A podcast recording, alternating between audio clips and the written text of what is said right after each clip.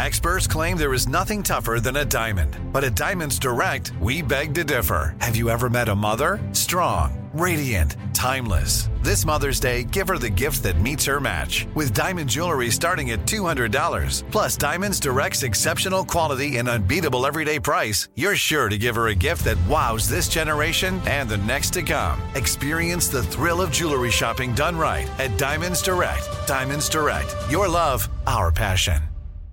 This is your moment, your time to shine, your comeback. You're ready for the next step in your career, and you want an education employers respect. So you're not just going back to school. You're coming back with Purdue Global. Backed by Purdue University, one of the nation's most respected public universities, Purdue Global is built for people who bring their life experience into the online classroom. Purdue Global, Purdue's online university for working adults. Start your comeback today at purdue global dot e d u. From B B C Radio four, Britain's biggest paranormal podcast is going on a road trip. I thought in that moment, oh my God, we've summoned something from this board.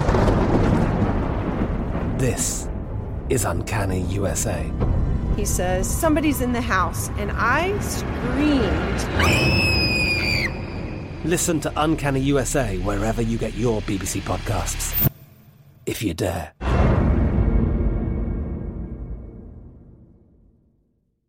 What's up, this your boy Lil Duval, and check out my podcast, Conversations with Unc, on the Black Effect Podcast Network. Each and every Tuesday, Conversations with Unc podcast feature casuals and in-depth talk about ebbs and flows of life and the pursuit of happiness. Unlike my work on stage, I tap into a more serious and sensitive side to give life advice and simply offer words of encouragement, yet remind folks to never forget to laugh. Every Tuesday, listen to Conversations with Unc, hosted by Lil Duval on the Black Effect Podcast Network, iHeartRadio app, or wherever you get your podcasts. Presented by A T and T. Connecting changes everything. Live Nation presents Concert Week. Now through May fourteenth, get twenty-five dollars tickets to over five thousand shows. That's up to seventy-five percent off a summer full of your favorite artists, like twenty-one Savage, Alanis Morissette, Cage the Elephant, Celeste Barber, Dierks Bentley, Fade, Hootie and the Blowfish, Janet Jackson, Kids Bop Kids, Meghan Trainor, Bissell Pluma, Sarah McLachlan. Get tickets to more than five thousand summer shows for just twenty-five dollars. Until now through May fourteenth. Visit live nation dot com slash concert week to learn more and plan your summer with Sean Paul, Sum forty-one, thirty seconds to Mars, oh, and Two Door Cinema Club.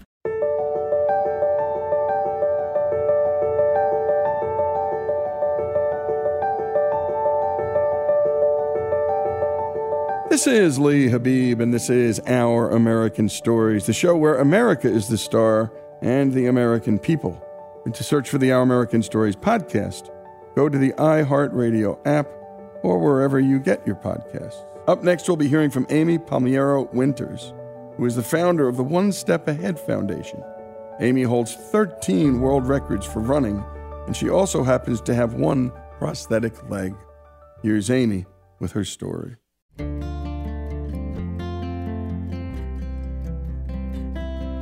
I was one of three children. I had two older brothers. We had one brother in between myself and my middle brother. He had a heart defect when he was born, and so at the age of six months old, he passed away. So my mother was not expecting to have any more children. They had just lost their son, and come to find out she was pregnant. I ended up showing up three months early. I weighed two pounds, and I remember my dad telling me that from day one that I was a fighter and I was just kicking the incubator to get out. And I think that that really sets the format for who I am and basically my lifelong quest of achieving the unthinkable. You know, we had a good childhood, we had a hard childhood. We didn't have, you know, the best of circumstances. I grew up watching my father abuse and beat up my mother, us as children. And you can either become that or you can choose to be something different. And for myself, I always chose to go the different path and be the different person. And when we were growing up, we didn't really have anything. We didn't have the financial aspects. So for me, running was something that was free. It didn't matter where you were, if you had money or you didn't have money, anybody could run. sports got me through everything. My sports got me through the times when I watched my dad beat my mom up. And I remember using sports as a tool. If I had a bad day, I went out for a run. If I didn't feel good about myself, I went out for a run. And running and sports just changed everything for me. I was probably eighteen, and a friend of mine said, "I bet you can't run a marathon." And I said, "Yeah, I can run a marathon." And I was like, well, wait, how, how long is a marathon? And he said, twenty-six point two miles. And I said, it's no problem. I said, so when are we doing that? And he's like, next weekend. So then that was basically the start of my kind of like a long distance journey. We went out, I ran my first marathon in a three twenty-three or three twenty-four or something. So the first world record that we actually broke, it was nothing that I was setting out to do. And I always say we, and I can't help it, just because nothing good in life is ever done by yourself. So I wasn't running with anybody, but I have a whole team who's behind me. And we set the record for the first time marathon runner for that course, and it qualified me for the Boston Marathon. So we ended up going off. We ran the Cleveland Marathon, the Boston Marathon, which qualified me again then for the following year's Boston Marathon. And then before going back to the marathon is when I was hit. In growing up, we had everybody's junk. We had dirt bikes, mini bikes, go-karts. We always had everybody's junk, and what we would do is we would rebuild it. And so growing up, for me, riding motorcycles and riding dirt bikes was natural. It was just second nature. So when I moved on and I started working, getting a motorcycle was just kind of a logical progressional path in my life. And in nineteen ninety-four, I was out riding with a group of friends. We were heading down a road, and as we came to the top of the hill and we crested the hill, it was a blind intersection. The whole thought process behind coming to that intersection is so detailed to me because that was the road that I learned how to drive on. So my father, when I was learning how to drive, would take me down the road. He would bring me to that intersection. He would make me stop my car. He would make me roll down my windows, and he would make me listen for any cars coming up over the hill. So on that day in nineteen ninety-four, I was essentially that person coming up over the hill. And I remember being thankful that my motorcycle was exceptionally loud, that if someone was sitting at that intersection, they were gonna hear me, even if they didn't see me. And there was a blue car sitting at the top of the hill in the intersection. And it's funny how people will say time, time comes to a slow, or time slows down.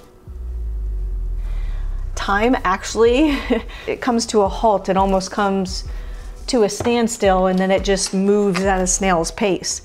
Because when I crested the top of the hill, I remember looking at the car. I remember looking at the person in the driver's seat.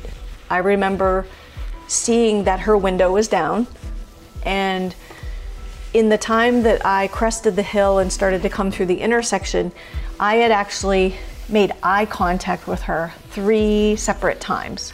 You know, I knew that she had seen me, and I knew that it was okay to continue on. I actually had the right of way, and she was at a stop sign.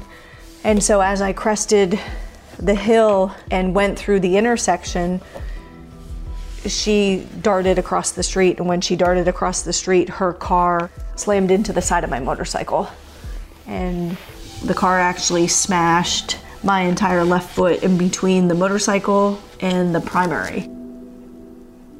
And you've been listening to Amy Palmiero-Winters share with us her story. She was born into a tough family situation with an abusive father. Her own brother had passed away before she was even born.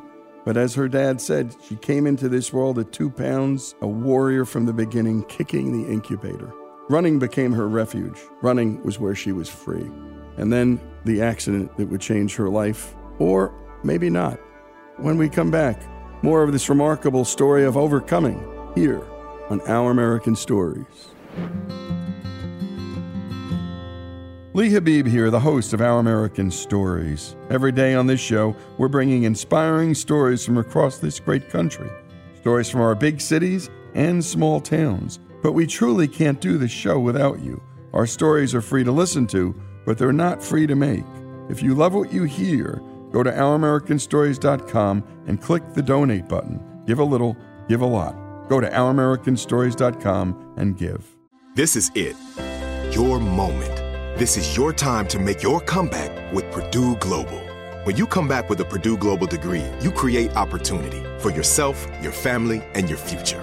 It's a degree you can be proud of, a degree that employers will trust and respect.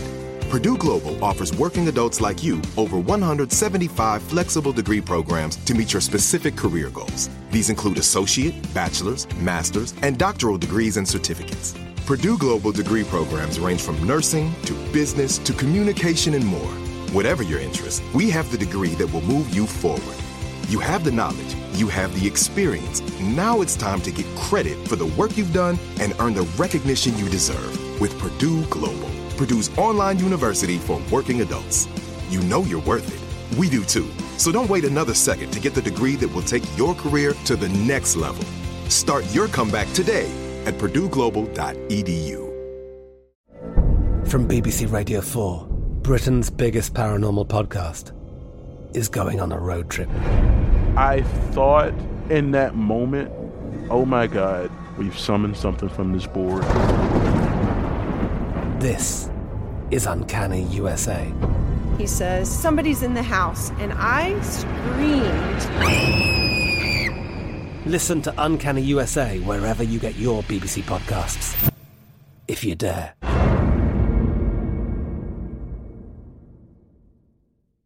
Xfinity has free premium networks for everyone this month, no matter what kind of entertainment you love. Addicted to true crime? Catch killer cases and more spine-tingling shows on A and E Crime Central. Crave adventure? Explore Asian action movies on Hayah. Searching for something extreme? Check out skating, snowboarding, and more on Fuel T V Plus, the global home of action sports. And find crowd-pleasing bops on iHeartRadio's Hit Nation playlist. There's new free shows and movies to love every week. Say free this week in your Xfinity voice remote. Live Nation presents Concert Week. Now through May fourteenth, get twenty-five dollars tickets to over five thousand shows. That's up to seventy-five percent off a summer full of your favorite artists like twenty-one Savage, Alanis Morissette, Cage the Elephant, Celeste Barber, Dierks Bentley, Fade, Hootie and the Blowfish, Janet Jackson, Kids Bop Kids, Meghan Trainor, Bissell Pluma, Sarah McLachlan. Get tickets to more than five thousand summer shows for just twenty-five dollars. Until now through May fourteenth. Visit live nation dot com slash concert week to learn more and plan your summer with Sean Paul, Sum forty-one, thirty seconds to Mars, oh, and Two Door Cinema Club. The twenty twenty-four presidential campaign features two candidates who are very well known to Americans. And yet, there's complexity at every turn. Criminal trials for one of those candidates. Young voters who are angry. The Campaign Moment podcast from the Washington Post gives you what matters. I'm Aaron Blake, and I'm covering my tenth election cycle. My colleagues and I have insights that you won't find anywhere else. So follow the Campaign Moment right now, wherever you're listening.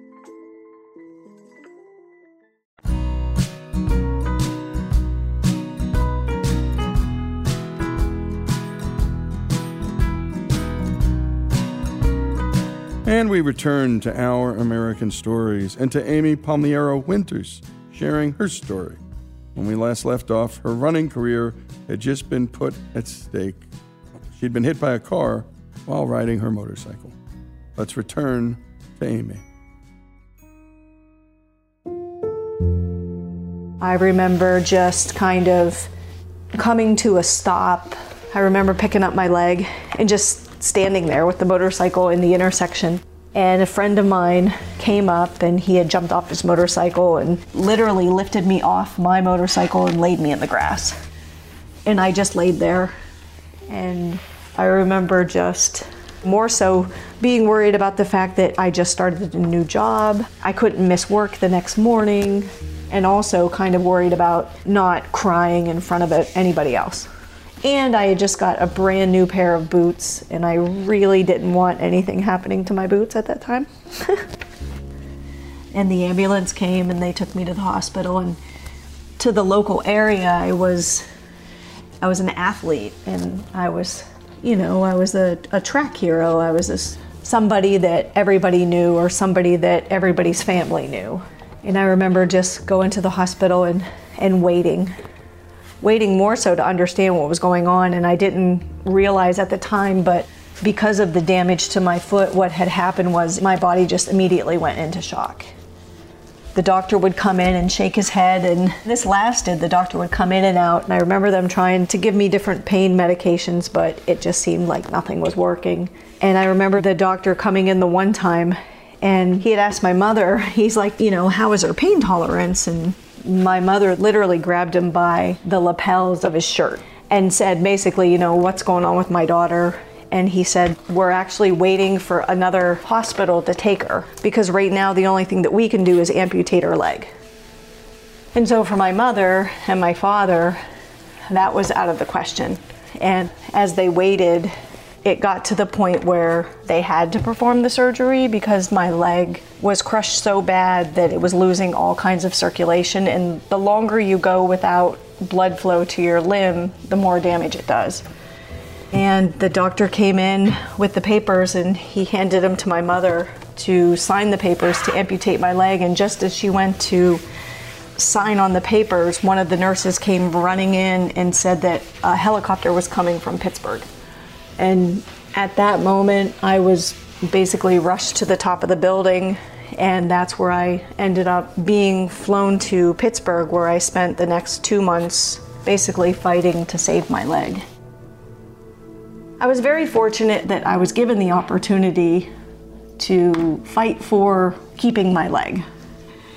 And after, it was like after three years and I had forty plus surgeries, and I went in, and the one doctor, you know, he was looking at the different skin grafts and scars on my body, and, and he said to me, he's like, I'm really sorry that you had to go through all this. I'm really sorry it wasn't taken off that day. And he had let me know that they had put something in place so that will never happen again. And I had told him, I said, if I could go back and do it all over again, I wouldn't change anything. Because of everything I went through and because of what happened, it helped create who I am today. I'm glad that it was able to help people in the future not have to go through unnecessary procedures to get to the same finish line. But for me, it allowed me to close one door and open another door. When I lost my leg that day, I was focused on the military. I was focused on being a police officer, you know. I was focused on those things. So when you experience something like that, it not only takes your leg, but it takes a lot of your goals and your dreams. So for myself, I had to rediscover who I was, because you couldn't go to the military with a prosthetic leg, and you couldn't be a police officer with a prosthetic leg. It was, yeah, redefining myself. And then on top of that, it was, you're never gonna be a professional athlete. Prior to going in to have my amputation, I talked to my boss. I said, it's at the point where I have to have my leg amputated. I, I can't keep it anymore. It's so damaged that they're gonna take it off. So I really had no other choice. But I had asked my boss anyways. I said, will I have a job when I come back? And he said, absolutely. And so I went in to have my leg amputated. I promised myself that I would be back to work by my birthday, which was August eighteenth, and my leg was cut off July twenty-seventh. I had an appointment to go pick up my leg, and when I went to pick up my leg, they called me and they said that, well, your insurance said that your leg is not medically necessary, so they're not gonna pay for it. So the place that I was going, luckily, the prosthetic was so cheap, and they told me that you could pay for it with a credit card. So I actually kept my appointment, drove the two hours to Pittsburgh, and paid for my prosthetic leg with a credit card. I remember getting up, I remember walking, um, I was given no like formal training with my prosthetic. It was basically just, here's your leg, and, and basically just see you later.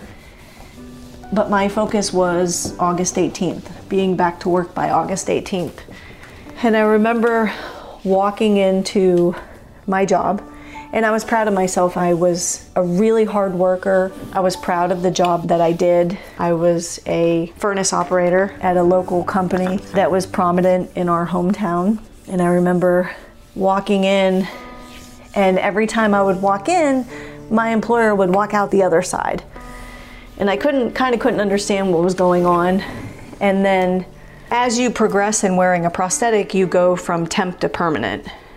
And during that time, I got to the point where it was time for me to be fit with my permanent prosthetic. And so there was a local prosthetic facility that was nearby that was going to be the ones to create my new prosthetic leg. And I remember going in and getting things set up to get my new prosthetic leg. And I remember going back to my job and speaking to my boss finally. And I said, well, I'm, I'm ready to come back to work. And he said, well, I'm sorry, you don't have a job anymore.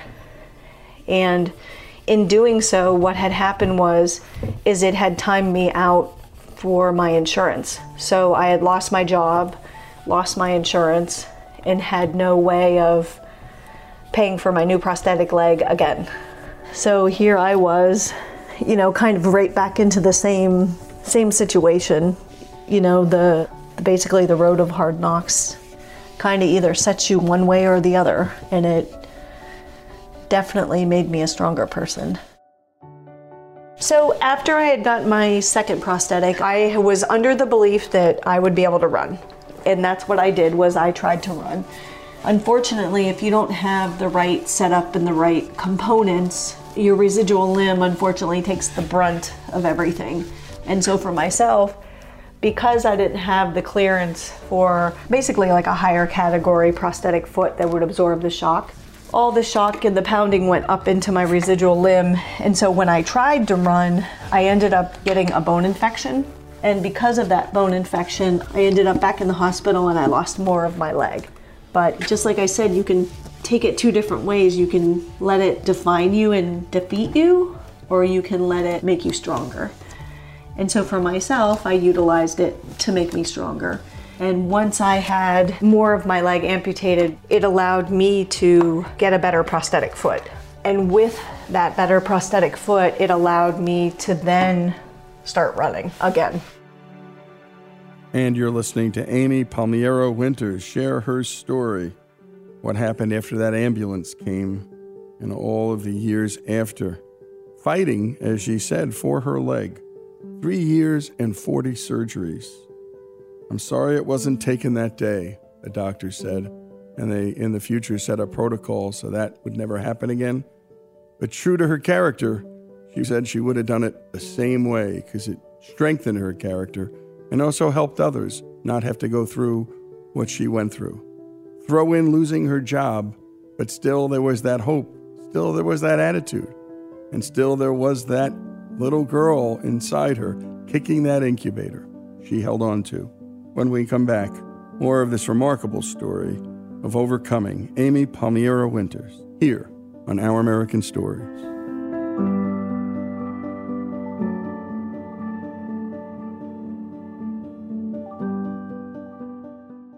This is it, your moment. This is your time to make your comeback with Purdue Global. When you come back with a Purdue Global degree, you create opportunity for yourself, your family, and your future.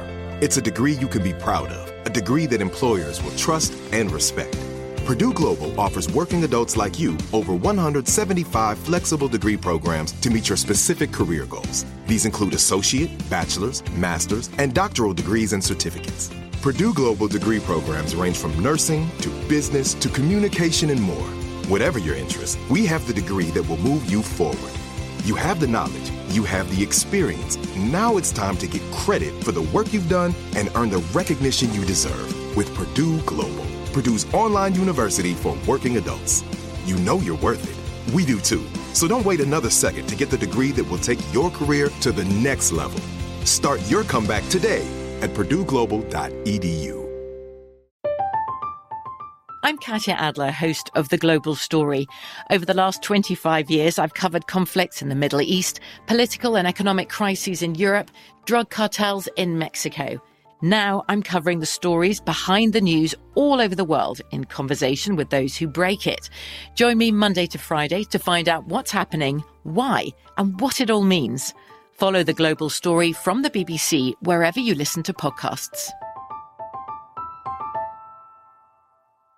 Xfinity has free premium networks for everyone this month, no matter what kind of entertainment you love. Addicted to true crime? Catch killer cases and more spine-tingling shows on A and E Crime Central. Crave adventure? Explore Asian action movies on Hayah. Searching for something extreme? Check out skating, snowboarding, and more on Fuel T V Plus, the global home of action sports. And find crowd-pleasing bops on iHeartRadio's Hit Nation playlist. There's new free shows and movies to love every week. Say free this week in your Xfinity voice remote.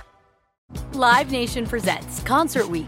Now through May fourteenth, get twenty-five dollars tickets to over five thousand shows. That's up to seventy-five percent off a summer full of your favorite artists like twenty-one Savage, Alanis Morissette, Cage the Elephant, Celeste Barber, Dierks Bentley, Fade, Hootie and the Blowfish, Janet Jackson, Kids Bop Kids, Meghan Trainor, Bissell Pluma, Sarah McLachlan. Get tickets to more than five thousand summer shows for just twenty-five dollars. Until now through May fourteenth. Visit livenation.com slash concert week to learn more and plan your summer with Sean Paul, Sum forty-one, thirty Seconds to Mars, oh, and Two Door Cinema Club. Finding the right news podcast can feel like dating. It seems promising until you start listening. When you hit play on Post Reports, you'll get fascinating conversations and sometimes a little fun, too. I'm Martine Powers. And I'm Elahe Azadi. Martine and I are the hosts of Post Reports. The show comes out every weekday from the Washington Post. You can follow and listen to Post Reports wherever you get your podcasts. It'll be a match, I promise.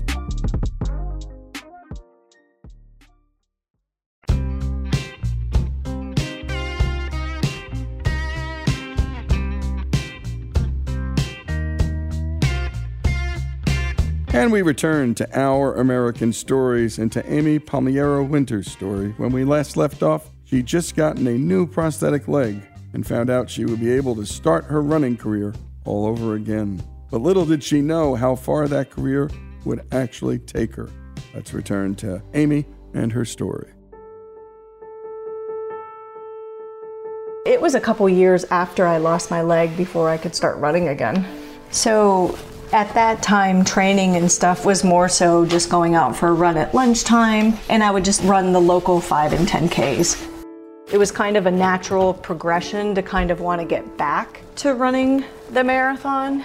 And so my first one back was the Cleveland Marathon, just because it was local, and it was during that marathon that we actually broke the world record for both male and female amputees. I ended up going on to run and race in the New York City Triathlon. And from doing the New York City Triathlon, it actually qualified me for the Hawaii World Championships in the triathlon. And when I was there and won the World Championships, I remember, you know, everybody would kind of look at me and, and they would say to me, they're like, "You're really gonna run on that?" Because I had just like a walking foot. And I had asked one of the other athletes, I was like, "There's gotta be somebody that I can find to help me." And I asked them, I'm like, "Where do you go? Who, you know, who's the best?" And so that's when I was introduced to A Step Ahead Prosthetics in Long Island. All I can say about A Step Ahead is I put my kids in the car and we drove eight hours to New York, to Long Island, New York. And I'll tell you what, I haven't looked back since. I walked through the door, and for the first time in ten years, I actually had someone ask me what I wanted to do. I actually had someone ask me what my goals were. And I literally said, I, well, you know what? I want to run one hundred miles. And he goes, "So then that's what you'll do." And I was casted at seven thirty in the morning. And by nine o'clock, I was running on the treadmill in a running leg. So I was out running a race with a friend of mine, and he actually told me of another athlete. His name was Jim, and Jim was the first athlete with a prosthetic to ever run on the course of Western States. And Western States is basically, it's one of the oldest and the most, basically the most sought after ultramarathon. And Jim wanted to be the first athlete with a prosthetic to qualify and finish Western States. And so he got on the Western States course and he made it to mile, I think, thirty-five, and missed a time cutoff or something and dropped out. And he told his family, he said, that was the hardest thing that I've ever done. And he's like, I will be back and I'll finish it. And that was in June. And then in August, he was on a closed course, and a cement truck got on the closed course and the boom truck on the cement truck came out and hit him and killed him. And when my friend told me that story, I vowed that I would go back and do that, and I would do it for him and his family. And so in my pursuit to become the first athlete with a prosthetic to finish Western States, I had to run a specific race in a qualifying time and actually qualify for it. So in doing so, I qualified for Western States, and that's when I was also focusing on qualifying for racing Badwater. And for Badwater, I needed to do an additional hundred mile race. And so I was actually in this hundred mile race. It was a looped course. It was a mile loop, and you just ran the mile loop over and over again until you reached hundred miles. And as I was running it, the race director had said to me, Amy, he's like, if you run eighteen more miles, you'll qualify for the U S team. So I finished the hundred mile race. I qualified for Badwater. And then I want to say a month later, I went to the race that was across the years. And that's where I was setting my sights on making the U S team. And we ended up finishing the race with one hundred thirty point four miles. We beat the first guy by fourteen miles, and we beat the first girl by thirty-six miles, I think it was. And it was, in fact, the first time that an amputee had won a race outright. And it was the first time in history that an athlete with a prosthetic had made a world team, because that race actually qualified me for the U S team.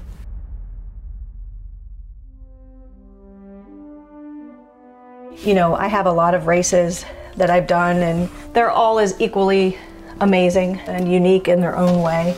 And so we just recently ran the Cocodona two hundred fifty mile race, and it's probably one of the most meaningful and most amazing races that I've ever been a part of. And it's because I carried the American flag the entire way, and it had nothing to do with me.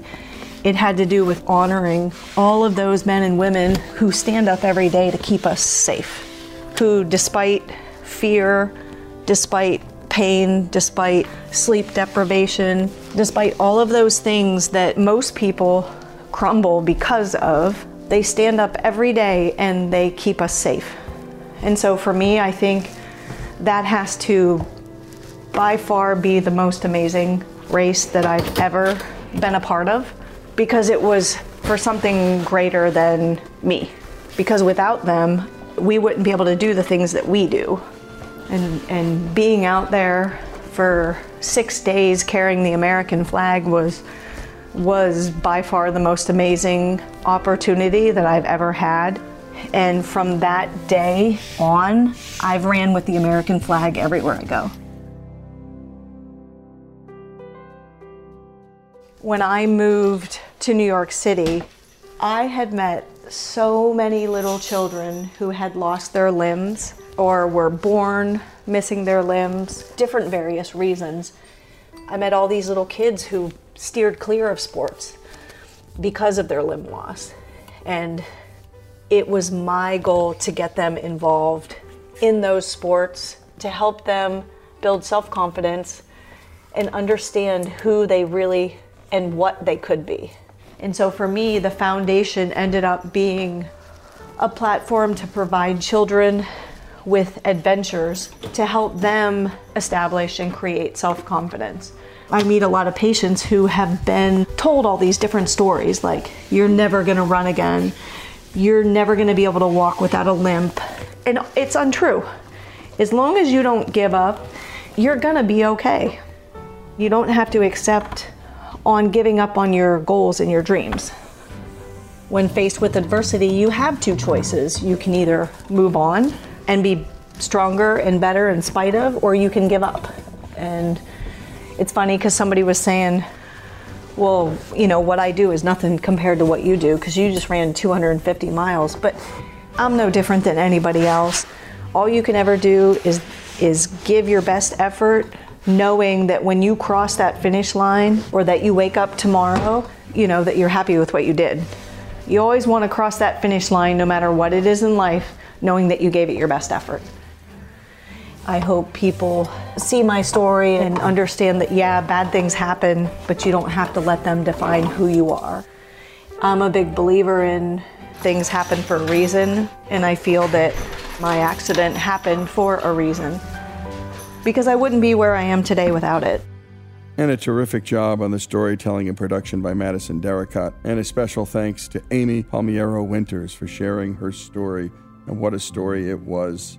I love what she said at the end. When you face adversity, you have two choices: move ahead or give up.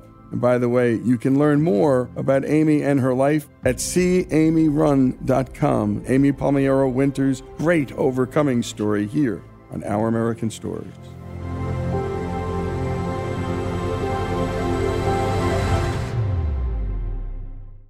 This is it, your moment. This is your time to make your comeback with Purdue Global.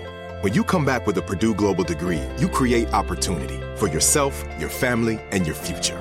It's a degree you can be proud of, a degree that employers will trust and respect. Purdue Global offers working adults like you over one hundred seventy-five flexible degree programs to meet your specific career goals. These include associate, bachelor's, master's, and doctoral degrees and certificates. Purdue Global degree programs range from nursing to business to communication and more. Whatever your interest, we have the degree that will move you forward. You have the knowledge. You have the experience. Now it's time to get credit for the work you've done and earn the recognition you deserve with Purdue Global, Purdue's online university for working adults. You know you're worth it. We do too. So don't wait another second to get the degree that will take your career to the next level. Start your comeback today at purdue global dot e d u. I'm Katya Adler, host of The Global Story. Over the last twenty-five years, I've covered conflicts in the Middle East, political and economic crises in Europe, drug cartels in Mexico. Now I'm covering the stories behind the news all over the world in conversation with those who break it. Join me Monday to Friday to find out what's happening, why, and what it all means. Follow The Global Story from the B B C wherever you listen to podcasts.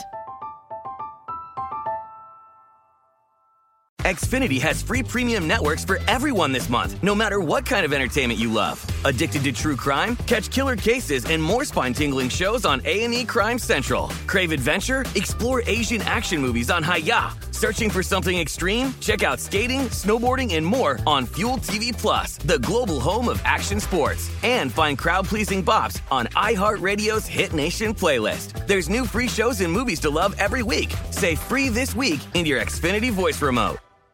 Live Nation presents Concert Week. Now through May fourteenth, get twenty-five dollars tickets to over five thousand shows. That's up to seventy-five percent off a summer full of your favorite artists, like twenty-one Savage, Alanis Morissette, Cage the Elephant, Celeste Barber, Dierks Bentley, Fade, Hootie and the Blowfish, Janet Jackson, Kids Bop Kids, Meghan Trainor, Bissell Pluma, Sarah McLachlan. Get tickets to more than five thousand summer shows for just twenty-five dollars. Until now through May fourteenth. Visit live nation dot com slash concert week to learn more and plan your summer with Sean Paul, Sum forty-one, thirty seconds to Mars, oh, and Two Door Cinema Club. Finding the right news podcast can feel like dating. It seems promising until you start listening. When you hit play on Post Reports, you'll get fascinating conversations and sometimes a little fun, too. I'm Martine Powers. And I'm Elahe Azadi. Martine and I are the hosts of Post Reports. The show comes out every weekday from the Washington Post. You can follow and listen to Post Reports wherever you get your podcasts. It'll be a match, I promise.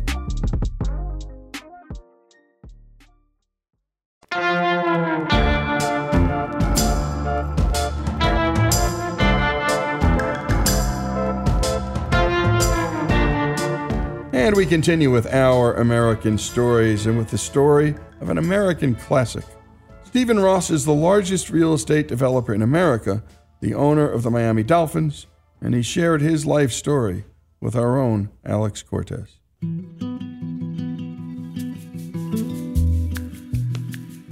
Stephen Ross is a Detroiter, born and bred. until his parents dragged him against his will midway through his freshman year of high school to Miami Beach, Florida. I hated it down there, actually, and I kind of rebelled against my parents, and I, I, I got into a little trouble. I mean, I, I mean, I, as opposed to studying, I'd, you know, go out playing gambling a little bit, and, you know, I mean, I had a, I had a, you know, everything but study, even though my parents really tried to be strict. You know, my father lectured all the time, as opposed, because he was working, and then he'd lecture me. I guess it didn't do any good, you know, but it, it, ultimately, I guess it sunk in. I mean, I don't know. I wanted to get out of there. I went to, my parents said, well, if you're going to leave, you don't want to go to school here, you have to go to military school. So I spent about four days of military school and said, I'll go back to school, you know. And, uh, I mean, I, I talked to most of my friends. I mean, probably my background was probably different than most because I'd never excelled early in life, and I was, I only got into college because they had to accept me because I had a standardized test that I scored well enough that the school had to take you, and they flunked out two-thirds of the freshman class. They tell you, look on your left and look on your right. The person sitting next to you won't be here next year. And, uh, and so, you, you know, you kind of, it's a wake-up call. But I also knew if I wanted something, we didn't, I wasn't going to get anything from my parents. I mean, I wasn't left anything, and they had nothing to give me, you know. So I knew what it was, you know, is either sink or swim. And then when I got to college, that's when I really kind of started to being able to do well at the University of Florida, then so I could transfer to Michigan, and then law school, and then I got my master's in tax law, which I excelled in, and was probably the best year of school I ever had, that I really found something I enjoyed. I'd always get good marks if I liked it, you know. If I didn't like a subject, I didn't do very well. The confidence, I mean, you know, you have to first find your confidence that you can succeed and, and do something well and excel to continue on. I mean, as they say, success breeds success. I mean, my teachers told my parents they were wasting their time sending me to college, which is really kind of funny, right, when I look back at it now. So, I mean, I look at myself, I was a late starter in life because it, it, I probably, I was probably about the least likely to succeed in my high school class. You know, so you tell me how much the, the teachers know. And so the environment in which you're brought up, I mean, even with your parents, as much as my parents emphasized that and I could see, see things, it was really later that I really saw things a lot more clearly, you know. After getting his master's degree at N Y U, Stephen went back to his hometown to work at an accounting firm as a tax attorney. I was doing very well practicing law, and you know, certain life is really kind of funny. It's kind of impulsive. I'm in my office one day. It was, in fact, I remember it. I can still picture it. It was June. I think it was June seventh or June ninth in nineteen sixty-eight. The night before Bobby Kennedy was assassinated, and I'd watch it, that at night. And that next day, you're wondering in life, hey, you never know when it's over, and thinking about that, you know. And he was a y- relatively young guy. And the partner walks in my office and asks me if I want to go to a seminar in New York. I said, you know what? And I hadn't even ever thought about it. I said, I want to go. I think I want to go to New York for good. As a matter of fact, I'm quitting, I'm, I'm moving to New York. Never entered my mind. It never went from my mind to, you know, I'm, I'm going to think about leaving, and I hadn't even thought about leaving. And it just came up. I mean, life is so impulsive. I mean, sometimes we don't even know ourselves, you know, what's really, what's going on. So he then brought in the senior partner, and they, you know, Steve's quitting, he's leaving, he was going to New York, you know, and, and the guy said, what, I mean, Steve, you're doing great here, you're going to be a partner here, and blah, blah, blah. But I got bored, and I could see how I was tailing off in my mind.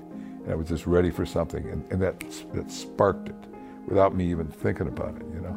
So a lot of things, you know, in life we think we're in control of, we're not necessarily in control of, and we really don't know. It takes something, it takes a spark for something to happen. I've told my mother, she said, you don't know anybody in New York. I said, hey, you know, I went there, I loved it, and it, you know, the story is if you can make it there, you can make it anywhere.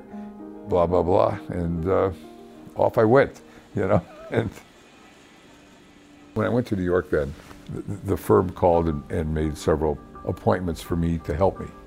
You know, Lazard Frere, Goldman Sachs, and what have you. And I went and I interviewed. And then I saw a paper, uh, this little article about Laird, which was a, a new firm, startup, young guys. It was backed by the DuPonts. It was very waspy. There was no Jews in the whole firm. They were doing a lot of really creative things. And, you know, the head of the firm was like thirty-seven and thirty-four and thirty-one. And, and everybody said, you know, how can you consider it? You got a job at Lazard. That's the best deal house there is. And I took the job at Laird.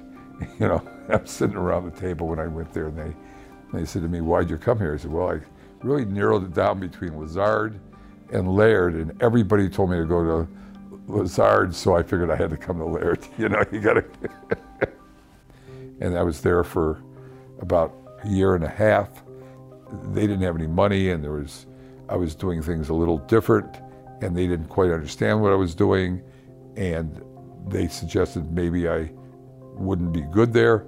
And then two weeks after I left, not nothing to do with my having left, they, they had a coup, and the firm kind of fell apart.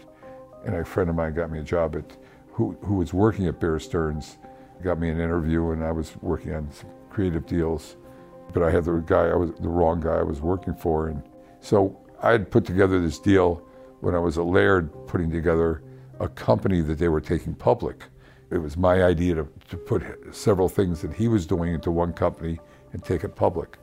I'd been at Bear Stearns about two or three weeks, and that's when they had the coup.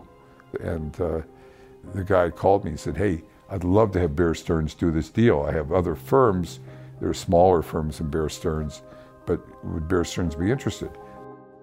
Met with the partner. The guy said, it's great. They were located in California. The partner said, uh, I'll be in California next week. You know, I'll meet you and go through the stuff. Made an appointment, doesn't show up. Guy calls me. I go and tell him, oh, I got caught up in this other deal. I was out there. I'll be either there. Make, made an appointment, doesn't show up. Called me again. I told the guy, he said, you know, arrange a time and I'll call him. So twice that happened, he never called him. So the guy calls me. I said, hey, I would take it public. You got these other firms. I wouldn't wait. I haven't been here long enough, you know.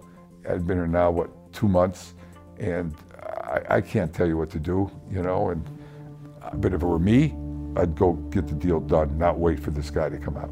It goes public, it's on the front page of the uh, Wall Street Journal on the right column, so it's the lead article, and blah, blah, blah, and it went from six to nineteen on the opening, and that day the, the partner all of a sudden walks into my office for the first time, hey, whatever happened to that company, blah, blah, you know. Environmental Systems, it was called. I said, um, he's waiting for your phone call, you know? And uh, he didn't take that, obviously. And then then after that, he, when I'd be in meetings, he'd, I mean, he'd always putting me down and, you know, and all that. And finally, and I was doing a deal, and when, we, when he approved the deal that I had brought in and worked on, and then someone asked him, well, who's gonna work, you know, work on it for us? When the senior guy said, well, Steve is, he put it together and he knows it. The guy said, well, I don't have any confidence in Steve. And I said, well, I got no confidence in you. Next morning I got a phone call. You know, I was fired. Did I quit or was I fired? The story's better to say that I got fired, right? But I knew that that night, I knew I couldn't work here anymore before I had the meeting to get this deal approved. I mean, I said, if it gets approved, I mean, I'm thinking, I, I, I, and I was ready to quit. I knew even it got approved, I had to get out of there with this guy. I mean, here I'd left two jobs in a, in, in a really a six-month period of time. So with that kind of resume, I, I, who was going to hire me? And that's how I started my company. And I had no money, and I wanted to stay in New York. My mother lent me ten thousand dollars to live on. And then bootstrapped the company and never had an investor. So for about the next thirty years, every penny I ever earned, I put back in the company and just grew the company. And then all of a sudden, you know, it's worth a lot of money. But, you know, I mean, it's a, it's a, it's a, it's a nice story that's true. And, and I really believe it. You know, when you're doing something and you're successful, you, you should believe in yourself. Who else can you trust more than yourself? And a great job by Robbie producing the piece, and a special thanks to Alex for finding this story, and it's a beauty. The story of Steve Ross, the owner of the Miami Dolphins, here on Our American Stories.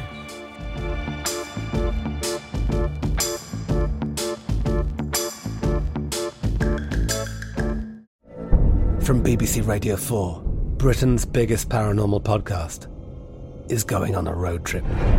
I thought in that moment, oh my God, we've summoned something from this board. This is Uncanny U S A. He says, somebody's in the house, and I screamed. Listen to Uncanny U S A wherever you get your B B C podcasts, if you dare.